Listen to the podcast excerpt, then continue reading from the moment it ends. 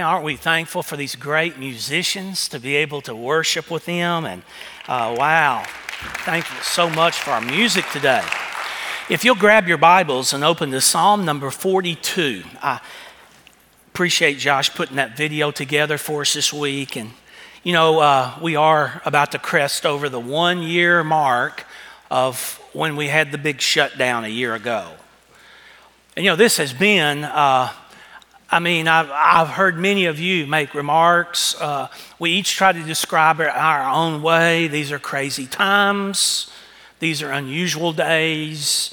The, it's been a hard year. I mean, the phraseology, the phrases, the words go on and on. Uh, and, and we all have made some attempt to try to describe those days that we've just come out of. And we're all hopeful. I hope you are here today in a hopeful sense. I'm hopeful. I hear so many say, when are we going to get back to normal? Well, what does that look like exactly? Does that look like a culture of two masks? Does that look like, hey, everything will go be, uh, back like it was exactly a year ago? What does normal mean? But I know this we have been through a trifecta of tragedy this past year has been challenging. These past 12 months are in the books, they're done. We know at the top of that was a medical crisis. There's, there's no debate about that. Uh, for a while, people he hauled around and said, well, that's, there's nothing to it. But when 500,000 people die, there is something to it. There's something to this sanctuary having a vacant seating section right back here in that corner. In the last four weeks, we lost two great ones right at that back corner. And there's been others in our church family. So we know that from a medical standpoint, these challenges have caused us to be in great fear. There's been death. This whole thing of isolation, we're not done with that counselors are overwhelmed right now in our country because people are trying to uncover and put in words and emotions and make some sense out of the mental health element of what we've just walked through.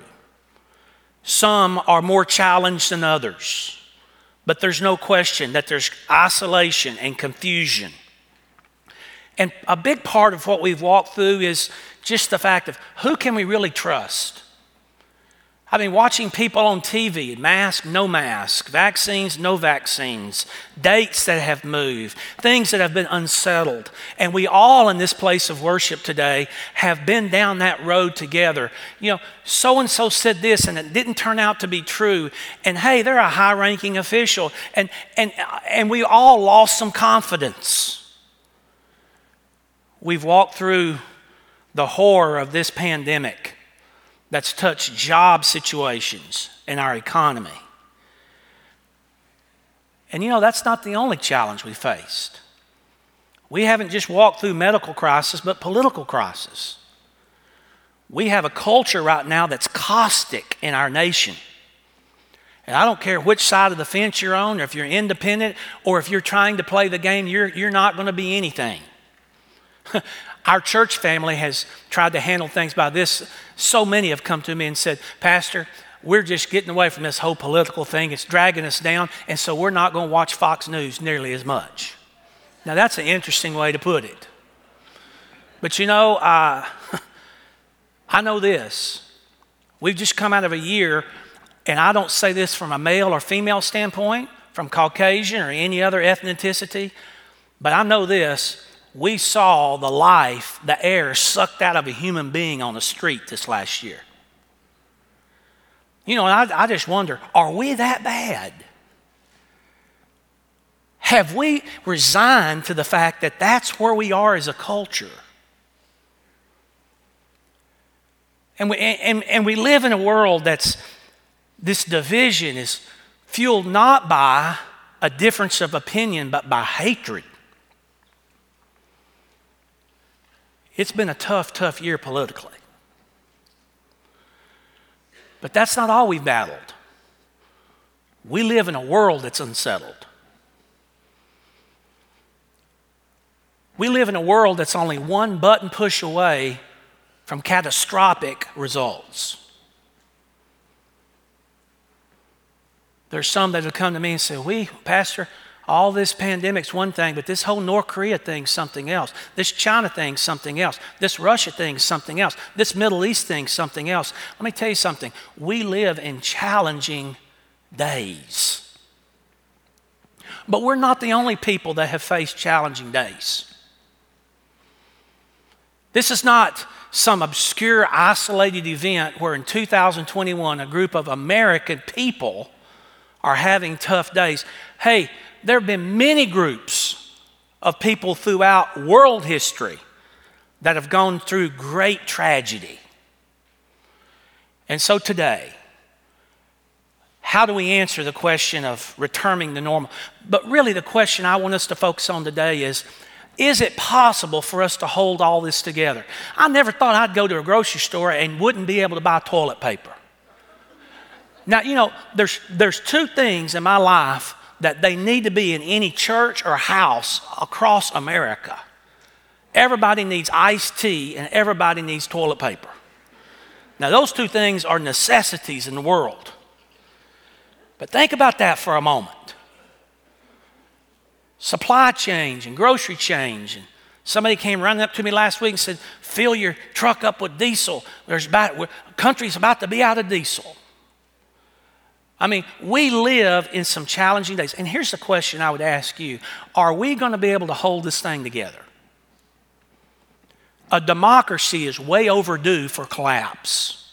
There's never been a democracy that's lasted this long in the evolution of mankind. You do realize that, don't you, you history folks? I mean, we're way overdue to have collapse. And my question for you today is Are we going to be able to hold this thing together? And you're not going to like the answer.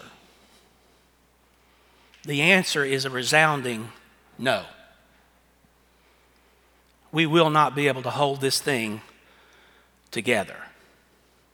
You and I can't. But today, I want to remind you as we continue our series in what I think are some real answers for life's biggest challenges and questions that we're just calling lyrics for life. Over in this book of Psalms, there are many of them in Psalm 46. We have the answer as to the one that can hold it together. And I'm going to invite you today, you have a choice over these next 33 minutes. You can check out or you can check in and see what God's Word is going to say to us today. Every one of us has to have a choice uh, as a worshiper. When we open God's Word, we can really engage. We can note take. We can really, we can really latch on to God's Word. We can listen. We can be attentive. We can pray even as we're learning to ask God, God, really speak to me today. Whatever the text would be, I want you to speak to me through your word. And I hope that's what your heart is today. I hope you've come to this place ready to engage as we think about this important topic of how do we hold things together. There are some in this place today, your marriage is a disaster. It's not, it, it's not that it has a few challenges, it's a mess. There's some that are in this place today that your finances are a mess. There's some in this place today that have struggles in the area of health. There are some that are struggling with their mental health. There are some parents in here that they may not acknowledge it today, but this parenting, this whole parenting thing is ripping their heart out. There's some students in this place today that are struggling. And all of us need to be able to address this question when we leave in just a few moments Is there anyone that can hold this thing together?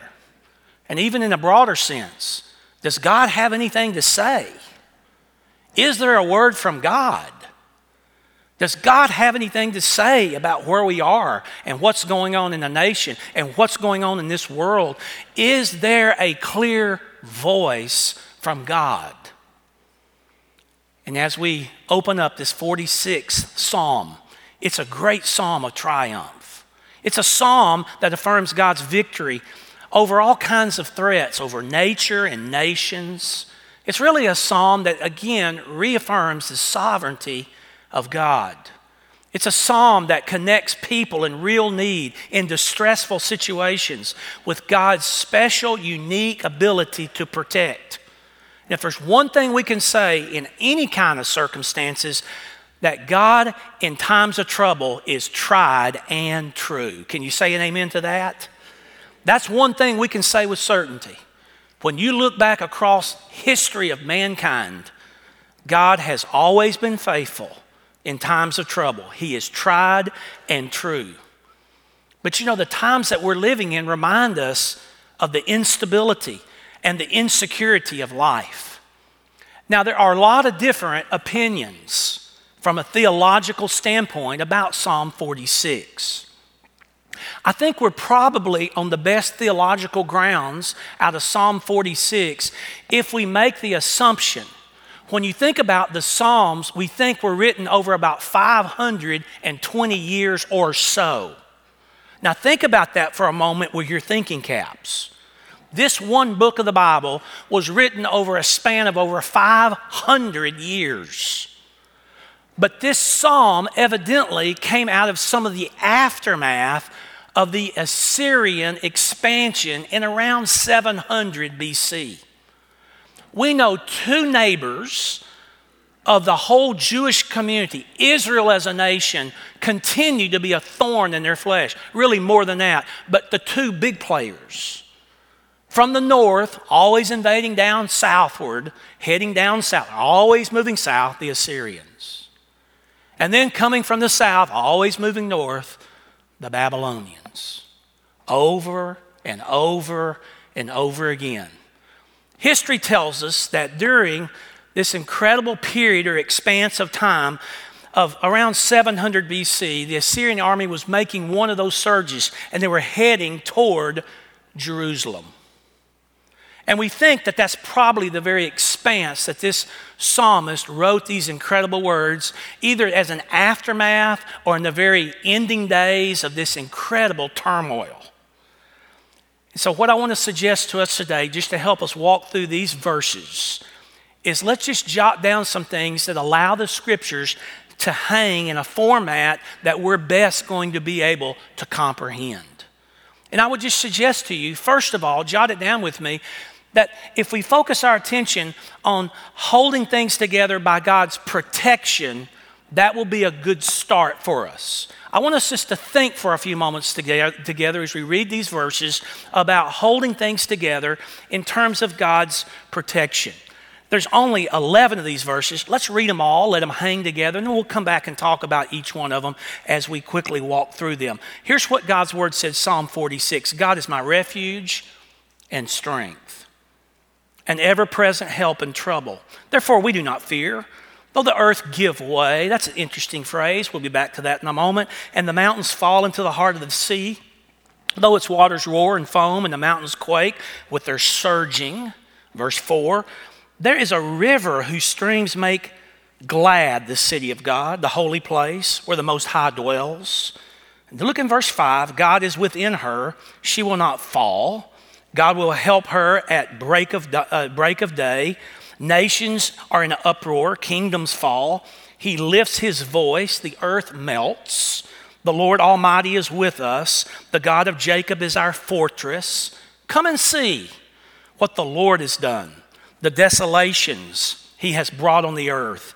He makes war cease to the ends of the earth. He breaks the bow and shatters the spear and burns the shields with fire. And he says, Be still and know that I'm God. I will be exalted among the nations and I'll be exalted in the earth. The Lord Almighty is with us. And here it is a second time the God of Jacob is our fortress. God holding things together by his incredible protection. You might just out there in the margins somewhere write these four words down. They're not going to appear for you on the screen. But really, it's wrapped up around this concept. This will appear for you on the screen. we get a picture as we begin reading about how God reacts during times of great distress among inhabitants. A sense that it's God gives us some assurance by his closeness, by his proximity, if you will, how close he is to his people. And just quickly, just four little S words that might help you shelter, strength, sufficiency, and security. Let me say those again shelter, strength, sufficiency, and security. Did you see all four of those in verses 1 and 2? God is our refuge. By the way, that word refuge means to cover. He's our covering. He's our shelter. Some of you have that translation. He's our shelter. And there, there's a second one. He's our strength. He undergirds that element of uh, in, in, in, in his people of how we can have strength and ever present help in trouble. Now, some of you have this translation and help of in a time of distress. That's a fascinating picture of his incredible, that ever present help, his sufficiency. By the way, the way that's actually translated with the most accuracy from the Hebrew language abundantly available help. That's what he has. And then we get into verse 2 and we start to see that whole security thing play out, don't we? Really, in verse 2 and 3, it appears that there's in a land of upheaval. That word give way, do you see it in verse 2? He says, though the earth may give way, it means to change or power is changing. You know, one thing you need to kind of understand about the Jewish people as a whole. When the Jewish people got in, in, in trouble, especially the young children, the adolescents, were always taught run to the hills. That was kind of the cultural thing to do. If there was trouble in the city, run to the hills, go to a high point. And it's interesting because the psalmist lays that whole picture out for us. He says, if the earth give way, if, in other words, if power begins to change, the structure around you is unsettled, he says, and then the psalmist already kind of predicted what the answer would be run to the hills. He says, and the mountains fall into the heart of the sea. It's like you get there and those mountains are not safe. The place that you typically go for refuge are not safe. And then the big no no here for the Jewish people. Look at the last part of that. They fall into the heart of the sea, verse 3 though its waters roar and foam, and the mountains quake with their surging. Well, there's one thing we can say about the Jewish people they were not seaworthy people, they were not big fans of the water. In fact, that's such a big thing for the Jewish community where in the book of Revelation, there will be no more sea. And so we have this incredible picture here that God's closeness to his people during some really challenging times are unfolding. But I would just suggest to you that we also see that he assures through his confidence. Through his confidence. We look back at verses 2 and 3 and we see a couple of important phrases there. Therefore, we will not fear. Now, it's one thing to say we will not fear during times that are going good, but it's certainly something else to say we're not fearful people in the midst of challenging days. And man, if we have not seen some challenging days, every one of us have felt the pressures of these last 12 months. We all experience them in different ways shortages, death, sickness, economic impact, the challenges that have come up with so many things that we never even could imagine. But to say in those dark days, we will not fear. Now, that would be something. Because you see, this fear that's mentioned here really springs, at least from a human standpoint, of the apprehension of danger or the sense of our own weakness. That's interesting because that word fear in the Hebrew language is not like fear we know, it's more of a sense of worship or God fearing. Do any of you remember in your old grammar English classes doing different sentence structure, diagramming sentences. Can I just see your hands if you've ever diagrammed a sentence? You remember that stuff? You would have what the noun, you'd have the verb, you'd have all kind. You, you, man, you would have this little L-shaped deal come down here for prepositional phrase. And certain objects they always and you were drawing errors back to certain things arrows. Hey that relates to that that describes that. Man that stuff just made me go crazy man. You know what i'm saying? I would just suggest to you that really all of this fear concept in your bible. I just got it laid out here in my first three verses. But uh, if we just drew an arrow back up to the very first ver- very first word of the psalm. The very first word of this psalm really is so filled with information. I'm assuming in whatever translation you're holding today, you have these three letters G O D.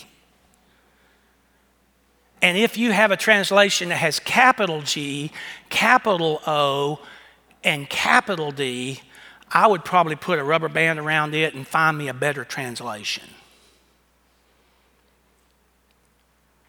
Because in the Hebrew language, that should be translated into our English capital G, little o, little d. See, that doesn't mean a lot to English people, English speaking people. But it meant everything in the Hebrew language to these people. Because there could have been the whole concept of what we know is the name Jehovah, capital G, capital O, capital D. It was that language that God gave to Moses during the whole burning bush episode. But that's not what the psalmist penned. The psalmist penned this word for God, El, Elohim. It's the oldest word, name for God. Since the very moment that man began to speak a language and began to write, as far back as we can trace him, there he is, the God that has always been Elohim. Isn't it interesting that the writer of this psalm said, in the midst of challenges of fear, when it comes to protection, God, look at it, is our refuge and strength. The God Elohim that has always been, that is the God that is very close to us. And that is the God that should bring us incredible, incredible encouragement through the very confidence that we know we are His children. But I want you to jot down a second thing quickly. We got to listen quickly today. That, that, that's just the essence that holding things together by God's provision is also a really big part. Is there a word from God today for us? With the authority from God's word, that not only He's there protecting us in the midst of this chaos, but that He's also holding things together by His provision. Pastor, is there a provision for our daily walk? Absolutely. Look in verse number four. There is a river. And we just start there with that phrase. There is a river whose streams make glad the city of God, the holy place where the Most High dwells. You ever thought about the fact that humanity started with an important river right there in the Garden of Eden, the river of God? We know that in Revelation 22, there's a river. Remember what the Bible teaches us? The river that proceeds from the very throne of God. You know, you really can't get the full essence of this unless we just quickly, quickly take you back in history to King Hezekiah and that whole Assyrian invasion. As, they, as that Assyrian army started getting closer and closer to Jerusalem, it was apparent there was going to be something we call in military history a siege. One body is going to surround another and try to last them out, starve them out, overwhelm them with time and force, that combination. And if you know anything about the city of Jerusalem, you know there is no river, although it's interesting, isn't it? Because our text clearly gives us the locations as, as, as, as Jerusalem. Look at it. The, the, there is a river whose streams make glad the city of God. Now, what's the city of God? Well, that was the place where God dwelt with his people, where the Holy of Holies was. That was the city of Jerusalem. But there was no river there. But there was this incredible moment in history when Hezekiah had the foresight to have drilled 1,778 feet through stone an aqueduct that reached over outside the walls of Jerusalem into that very important natural spring, that ancient natural spring had never failed the people of that area. It was called the spring of Gihon. And so the enemies had no idea that there was fresh, flowing water flowing into a reservoir in the city of Jerusalem within the perimeter walls. What a difference that made. That secret source of water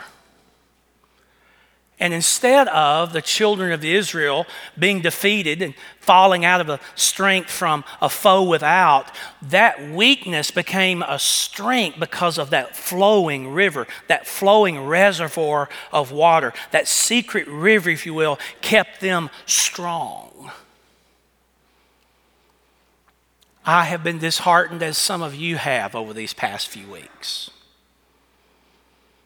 by the news as we talked about last week, we may be through with the virus, but it's not through with us. The variants, the mutations. And now experts are telling us, even in these last couple days, the probability that this thing is not going to be over. But you know, for us as believers in the Lord Jesus Christ, I don't know how you handle this, but every single day of my life now, I approach God in the same way. I try to find the quietest place possible. And in the morning time, I always approach God and do the same two things. The first thing I do with my holy God is I say, God, I'm just, I just want you to know, I'm coming to put myself up underneath your leadership as your servant. And then I always ask God, God, would you fill me with your Holy Spirit? And you know, you and I live in some crazy, uncertain times, but can I just suggest to you if there's anybody in the nation today that should have a word from God, it's the Christian that has humbled his or herself under the authority of God and allow God to fill them with his spirit. And I ask you this question, just as discussion for your lunchtime today. It concerns me greatly. Why is there not more power? Coming from the church today? Why is there not more power inside of God's people that every day we have this internal feeding, a very reservoir and river of God's sustenance and His strength, in, just completely infilling our life? Three weeks ago, one of the most intelligent men in our church walked into my office and said, Do you have a few minutes? He didn't give me a choice if I had a few minutes. He walked in and said, Do you have a few minutes? And so I said, Hey, I got a few minutes. And he asked me this question.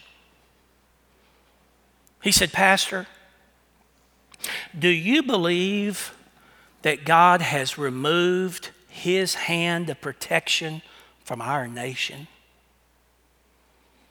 Pastor, not very long ago, some planes plowed into some towers and it changed the course of history here in America. Pastor, now we are facing an unparalleled pandemic.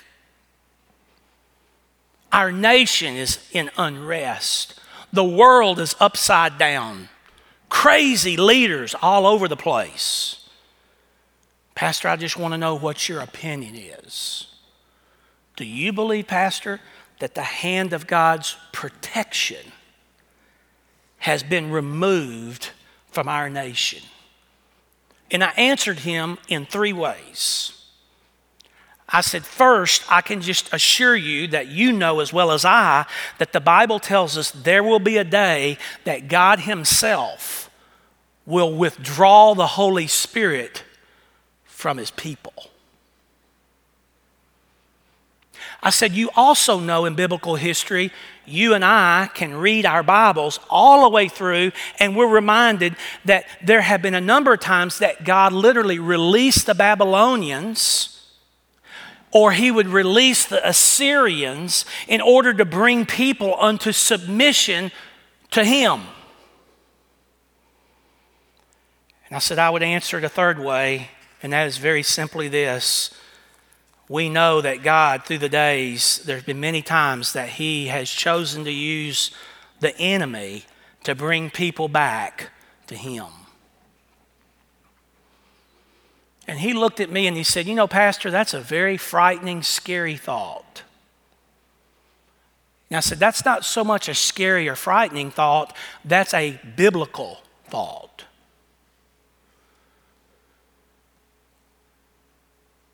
I would just suggest to you today that I don't have the authority or the answer if God's hand's been removed. But I can tell you this for you that would join me in saying, you know, at times it's very difficult for me to figure all this out.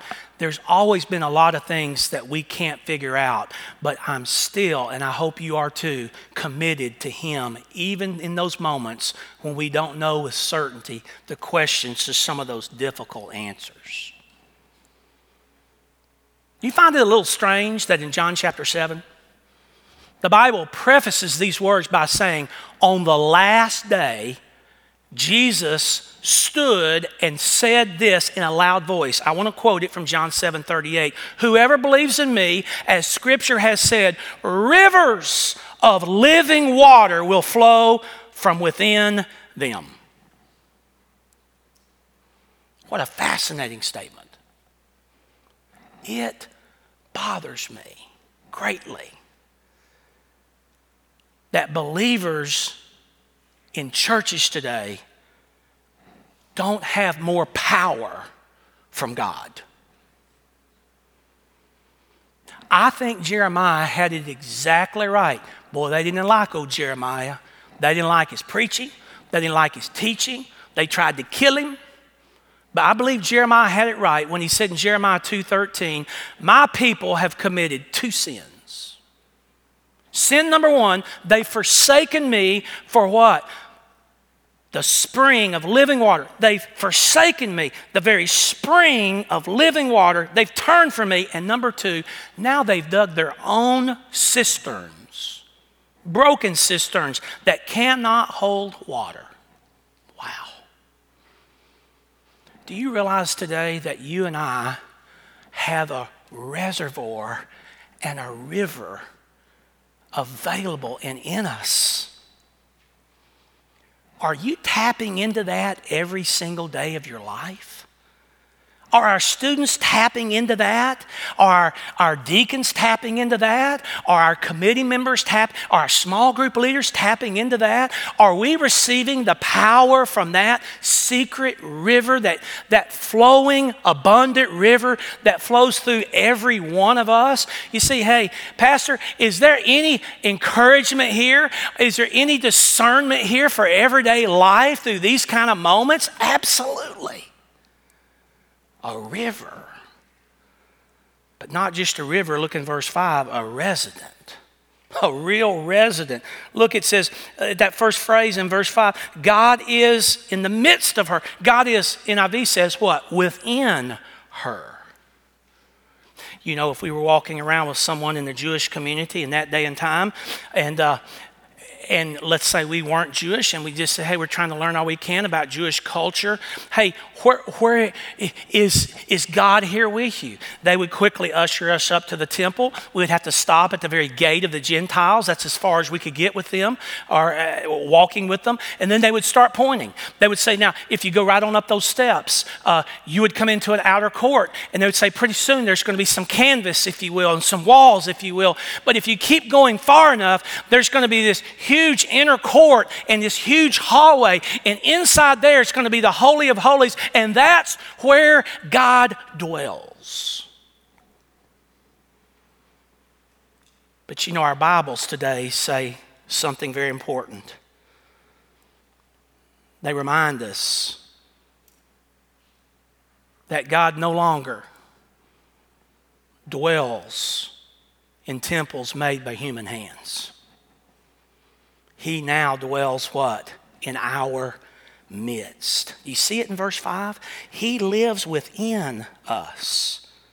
We're now the very vessel that He inhabits. That little word midst, uh, that, that, that word within in the NIV language is, is a little word that translates in the hollow of. We would say, uh, for instance, we would use it in conjunction with in the hollow of your hand. And can I just encourage you today? Don't let the anxiety of your heart lead you into a place of depression and discouragement. God lives in us.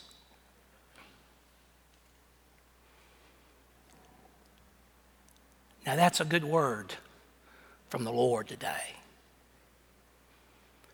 But quickly, look at this third element and I just want you to look at it. We, our time's gone. Holding things together by God's perspective. There's a measurement of our devotion here that's very important. This God that's our redeeming God, that's, that the psalmist described during times of great trouble and peril, d- during dark days. And, and, and there's two invitations here. I just want you to mark them quickly. Look in verse 8, the first of two invitations come and see. Do you see that invitation? Come and see what the Lord has done, the desolations that He has brought on the earth.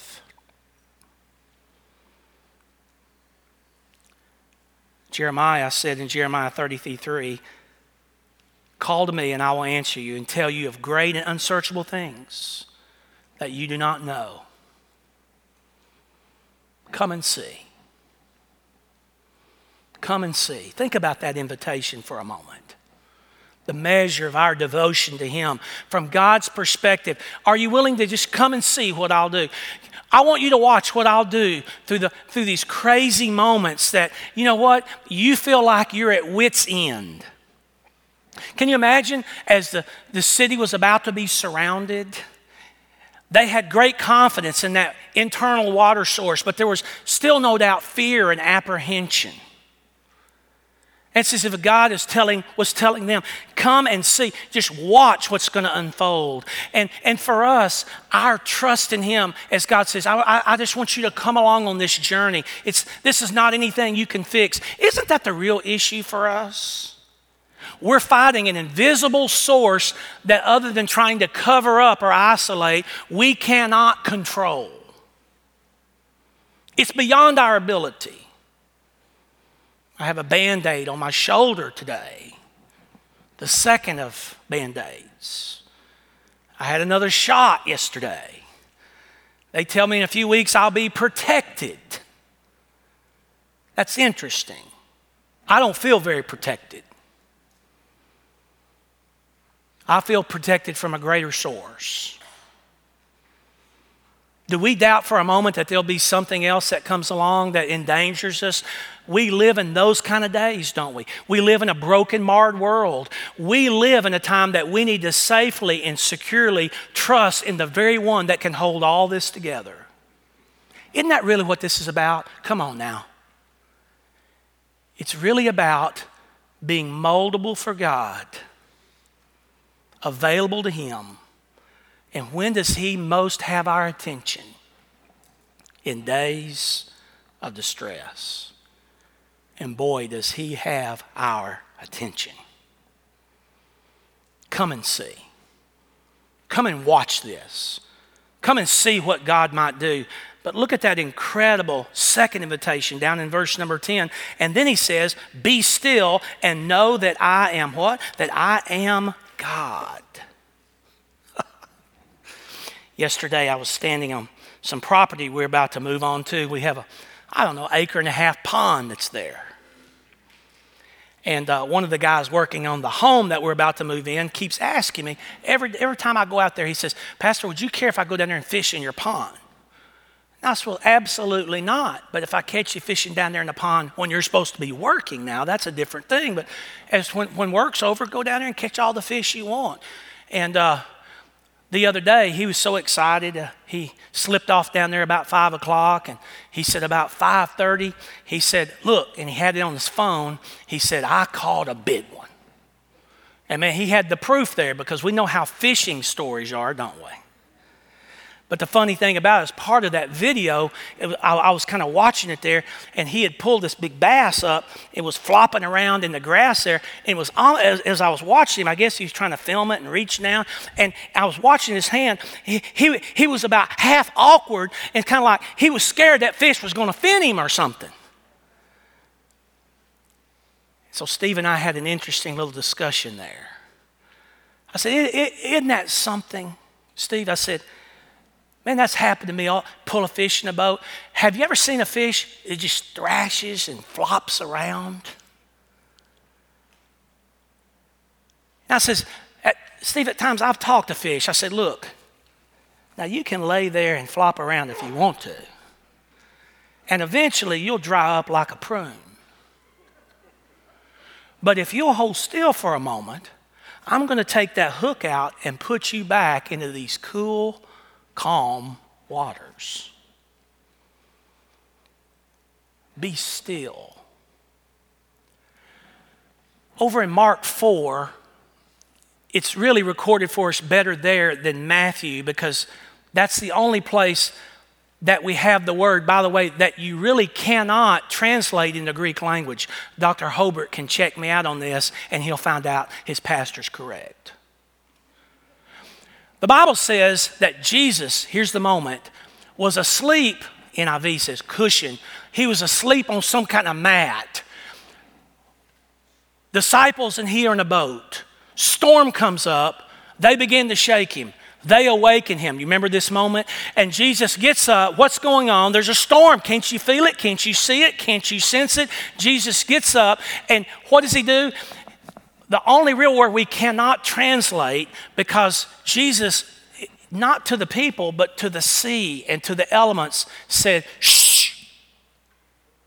Now that's hard to translate into the Greek language. Shh.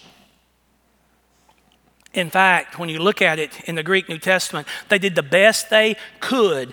They, they translated that just with the word siapo. Siapo. It means to hush. Jesus, shh, all of the elements. And the Bible gives us an incredible invitation. Shh. Be still. And know that I am Elohim. This has not caught me off guard. You be still. You know, it's an interesting thing. When that Assyrian army in what, 708 got to the walls of Jerusalem, it's too graphic for me to repeat here. You can go over to First Kings or you can go to Isaiah as well, and uh, you can see the filthy language that was given there as they passed a note up on the wall there to send to Hezekiah and all those that inhabited Jerusalem. And essentially, in very clean language, it was just uh, basically saying, hey, we're about, as Assyrians, about to destroy the city of Jerusalem. so Hezekiah, in a panic, got down before God and began to pray, handed that to Isaiah. I, I, Isaiah g- goes and starts pleading to God as well. Anyway, the message comes back from God Hezekiah, you send the message back and you tell the Assyrians, hey, you guys are running around here with nose rings. I'm about to put a nose hook into your noses, into your nostrils, and I'm going to drag you back to Assyria on the same roads that you came down here on. Yes! And that's exactly what happened. I want you to come and see. But as you do, you be still. You can't fix this. And you know this you know that I am Elohim, I am Elohim. I am the God. Trust me. You know, my devotional time is important to me.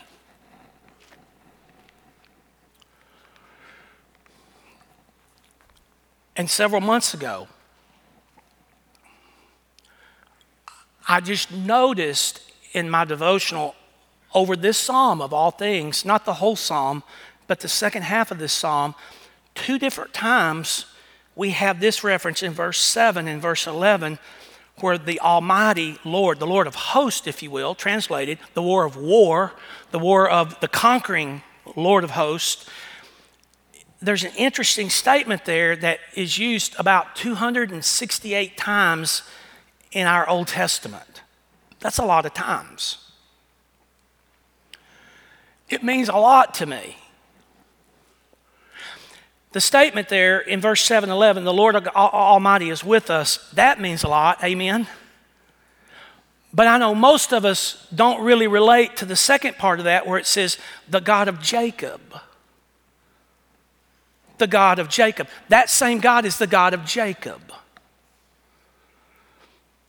You remember Jacob, don't you? He was the sleaziest of all the patriarchs. If God had asked me when they were writing the Old Testament, hey, Michael Cook, I, am going to talk about the God of Jacob here. I'm, I'm, I'm going to reference one of the patriarchs, and, I, am going to choose Jacob. I would have said, oh, oh, oh, no, no, no, God, God, God, there's a lot better than Jacob. Let's use Abram, Abraham. My goodness, for, for this monumental moment in this psalm, let's use Moses. Let's, let's use Big Mo. But the inspired Word of God, the Bible comes back and tells us the God of Jacob. You remember Mr. Sleaze that went to his blind father to try to weasel an inheritance? You remember the con man that got conned? He was the worst. And I was so moved in my devotional time several months ago as God almost brought me to tears because that statement reminded me of something very important when we talk about a sovereign God. God just spoke into my heart. Michael Cook, you remember something very, very important. No matter how bad you've been, I will never, ever withdraw my presence from you. I mean, if God stood with Jacob, God would stand with anyone. It, it was if God spoke into my heart, you know, my, Michael Cook, n- no matter how many wrongs you made, I'm going to stand with you. Tonight, as I stand with this men's group, I'm so excited about what God's starting in our men's ministry.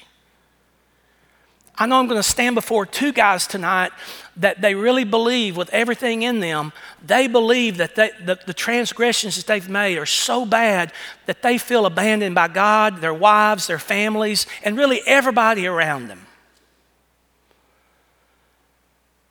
And I hope on this, the Lord's day, they hear my voice. Those words, the God of Jacob, speaking to not just their hearts, but all of our hearts and lives today. Everyone here that's ever committed a transgression, a sin, a no no, a wrong, as hideous as it may be, He's still your God. Would you bow your heads with me this morning? Lord, we thank you for these moments that we've had in your word. Thank you as we walk through these lyrics, this wisdom literature, these songs, these psalms, that they speak not only to the leadership element in our lives, but they speak into our very trust in you during times of difficulty and challenge. Father, are there those that are here today that are struggling with belief, with faith, with trust? Are there those that have come to this place that are so despondent and discouraged, so disillusioned, not knowing who to believe or who to, who to trust? Father, I just pray on this Lord's Day that we would think back through the ancient of all ancients, back through the chronicles of history of those that had made faith covenants with our God. Dark days, good days, days of deliverance, days of challenge. We go all the way back to that moment in the garden when there was incredible, incredible connection with a man and woman there. And every day the Bible says God would dwell with them and talk with them. And it was just, it was just perfect. But Father, we know that a transgression, wickedness, came and now throughout all of history has delivered its death and sting into the hearts of every human being that's ever been born. But Father, before that moment, there was still the existence of our God as far back as we can imagine, think, dream, conjure. Father, you were there. You've always been. You will always be. So, Father, really is the message into our hearts today just a simple, resounding you've done all that you can do.